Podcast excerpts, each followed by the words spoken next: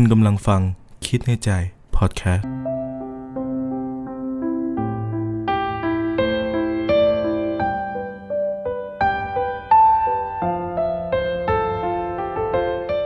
วัสดีครับ อยู่กับคิดในใจพอดแคสต์กันอีกแล้วนะครับ ก็กลับมาพบกับผมนะฮะ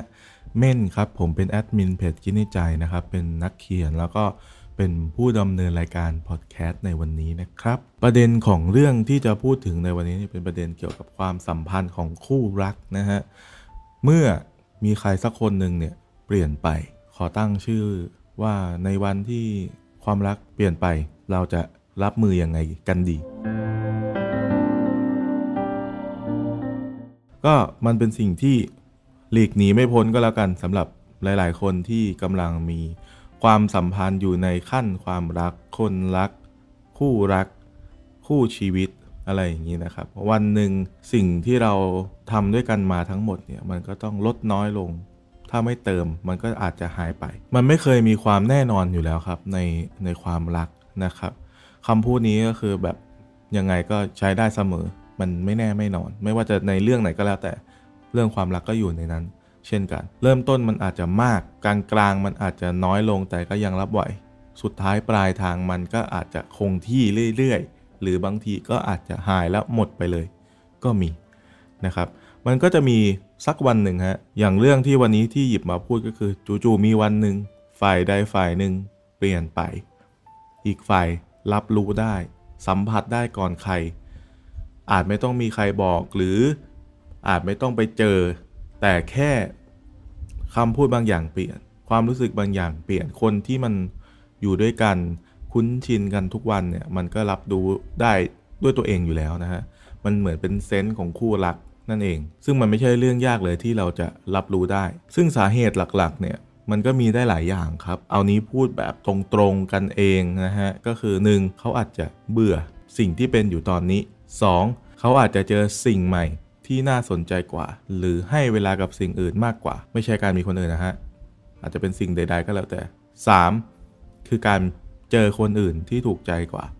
เจอคนใหม่ที่แบบเฮ้ยมันดีกว่าปัจจุบันจังเลยอะอยากจะลองเปลี่ยนใจดูลองคุยดูอะไรอย่างนี้เป็นต้น 4. เขาก็แค่กลับไปเป็นตัวเขาเองในเวอร์ชั่นที่เขาชอบเป็นในเวอร์ชั่นที่เขาคุ้นชินกับการมีนิสัยแบบนี้ มีการกระทำแบบนี้นะฮะเพราะงั้นเนี่ยมันเป็นได้หลายอย่างกว่านี้ แต่นี่คือ 4 อย่างหลักๆ ที่ยกมาพูดกันในพอดแคสต์นี้นะครับ แล้ว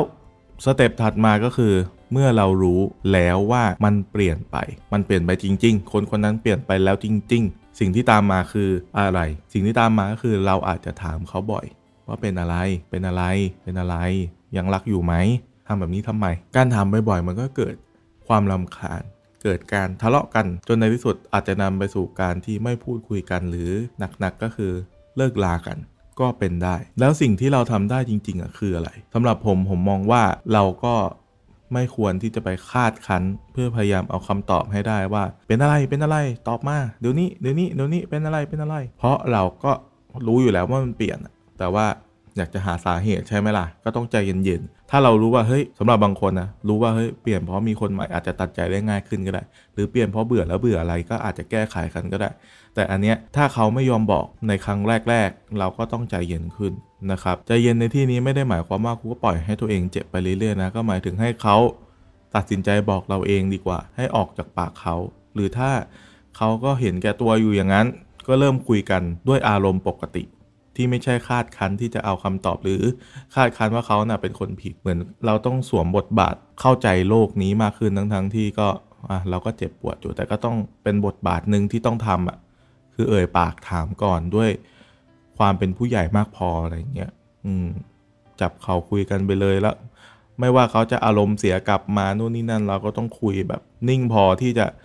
ผ่านไปให้ได้ คือถ้าอยู่ต่อเราเจ็บอะไรอย่างเงี้ยครับ สุดท้ายแล้วพอมีอาการแบบนี้จริงๆอะครับ ก็ไม่ได้อยากคิดว่ามันจะเป็นแง่ร้ายเสมอไป แต่อยากให้ลองไม่คาดหวังและเผื่อใจไว้แล้วกัน หลายๆ ครั้ง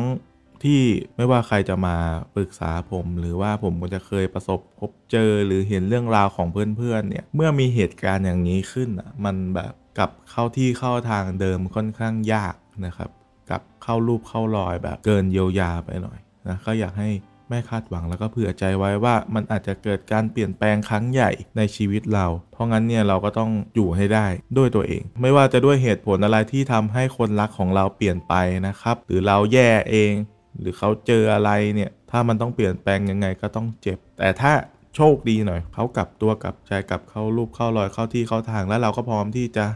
ให้อภัยเขากลับสู่ลู่ทางเดิมเนี่ย มันก็อาจจะไปกันได้สำหรับบางคนมันมีเขาเรียกอะไรเขาเรียกพันธะสัมพันธ์มากกว่าคู่รักกันเฉยเขาอาจจะมีลูกเขาอาจจะมีธุรกิจนู่นนี่นั่นอันเนี้ยเป็นสิ่งที่คนสองคนต้องตกลงกันนะผมก็จะไม่ไปคาบเกี่ยวหรือไปยุ่งเกี่ยวอย่างนี้นะครับ แต่เอายกตัวอย่างกลางๆให้นะครับ อ่าทีนี้แล้วมันจะมีวิธีรับมือยังไงล่ะ วิธีรับมือที่แบบไม่หลงทางอะไรเงี้ยหนึ่งเมื่อกี้ก็พูดไปแล้วว่าแบบให้ใจเย็นไม่ต้องไปคาดคั้น หรือโยนว่าเขาเป็นคนผิด 2 ก็คือ ลองคิดดูว่ายังไงคู่หลัก มันก็ต้องมีปัญหากันอยู่แล้ว ลองหาจุดต้นต่อของปัญหานั้นแล้วก็แก้ไขกัน แต่ถ้าหาไม่เจอหรือแก้ไม่ได้ ก็ต้องยอมปล่อย พอรู้นั้นรู้นี่เรียบร้อยแล้วก็ลองเปิดอกถามกันตรงๆ อย่างที่แนบนำไปนะครับอ่าต่อมาคือถ้ามันผิดที่เราต้นเหตุปัญหาคือเรา เราอาจจะพูดจาไม่ดีไป หรือนิสัยที่เขาไม่ชอบ หรือนู่นนี่นั่นต่างๆ บาบาบาเราปรับได้ไหม ลดลงหน่อย สุดท้ายแล้วพออยู่คู่กันมันไม่ใช่เราคนเดียวเขาคนเดียวมันคือคนสองคน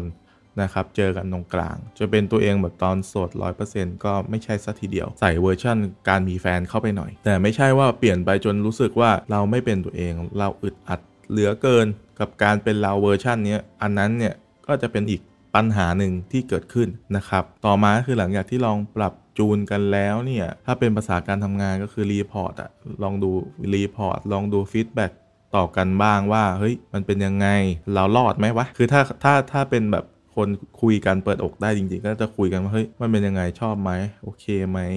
หรืออาการเขาแม่งเกินเยียวยาแล้วเนี่ยสุดท้ายแล้วก็ต้องปล่อยนะครับ สุดท้ายแล้วมันก็ไม่ได้ก็คือไม่ได้จริง ๆ ก็สิ่งที่อยากจะย้ำเตือนก็คืออย่าลืมว่าเขาหลอกว่ารักเราได้นะเว้ยนึกออกปะเขาสามารถบอกได้รักรักรักใจจริงเราก็ไม่รู้หรอกว่าเป็นยังไง เขาอาจจะบอกรัก พื่อให้ทุกอย่างวันนี้มันจบลงเพราะเขาลำคาญการทะเลาะก็ก็เป็นไปได้ เราก็หลอกคนอื่นว่าเขารักเราได้ เราก็หลอกตัวเองได้เหมือนกันอีก ว่าเขาก็ยังรักเราอยู่นะครับเพราะงั้นเนี่ยต้องระวังสติตัวเองต้องมีตลอดเวลา จะมีประโยชน์อะไรถ้าเราอยู่ในความฝันลมๆแล้งๆ ว่ารักยังอยู่ดีแต่พอมีความคิดความตื่นรู้ขึ้นมาเนี่ยแล้วเจ็บปวดเหลือเกินทรมานเหลือเกิน toxic เหลือเกินกับความรักครั้งนี้มันเหนื่อย เหนื่อยยิ่งกว่าเดิมเหนื่อยยิ่งกว่าคบกันใหม่ๆ นู่นนี่นั่น สุดท้ายก็มีแต่เราที่จะเจ็บปวด เพราะว่าหัวใจของเขาไม่เหมือนเดิมแล้ว อย่างที่เคยบอกไปในหลายๆพอดแคสต์นะครับว่าเราบังคับให้ใครมารักเราไม่ได้ วันหนึ่งรัก วันหนึ่งอาจจะไม่รักเป็นเรื่อง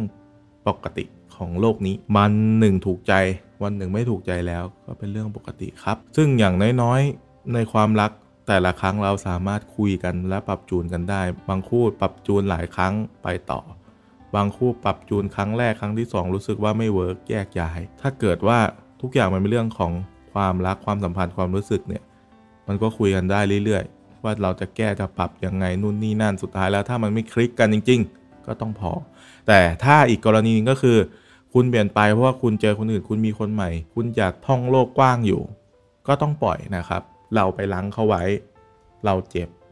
และเขาก็ไม่ชอบหรอก ถ้าเราล้างเขาไว้เขาก็จะมองว่า อยากเลิกก็เลิกไม่ได้ อย่าให้เขาสงสารเราครับอย่าทำตัวเป็นแบบ เราจะอยู่ไม่ได้ ถ้าไม่มีเขาอยู่อย่างเงี้ยครับสุดท้ายแล้วมันเจ็บจริง แต่เมื่อตื่นขึ้นมาใหม่ก็ต้องลุยต่อครับ เพราะเขาก็คิดมาแล้วแหละ ก่อนที่เขาจะทำอะไรลงไปครับ โตๆกันแล้วนะครับ ก็หวังว่าพอดแคสต์นี้นะจะเป็นประโยชน์ให้กับคนที่เข้ามาฟังนะครับ ไม่ว่าจะตกอยู่ในสถานการณ์แบบนี้ หรือกำลังจะเจอหรือเคยผ่านมาแล้ว สามารถแชร์ข้อมูลกันได้นะครับ ผมเองก็นำมาเล่าสู่กันฟัง แล้วก็เป็นความคิดเห็นเป็นไอเดียต่างๆ ก็แล้วกันนะครับ ก็หวังว่าจะมีก็หวังว่าจะมีความสุขกับการฟังพอดแคสต์นี้นะครับ ฝากติดตาม EP ใหม่ ๆ ด้วยนะครับ ส่วนใครที่ยังไม่เคยฟัง EP ก่อนๆ สามารถย้อนฟังได้เลยนะ ไม่ว่าจะเป็นทาง Spotify หรือ YouTube หรือ Apple Podcast นะครับ ก็มีเช่นเดียวกันนะครับ สำหรับ EP นี้ลาไปก่อนนะครับผม สวัสดีครับ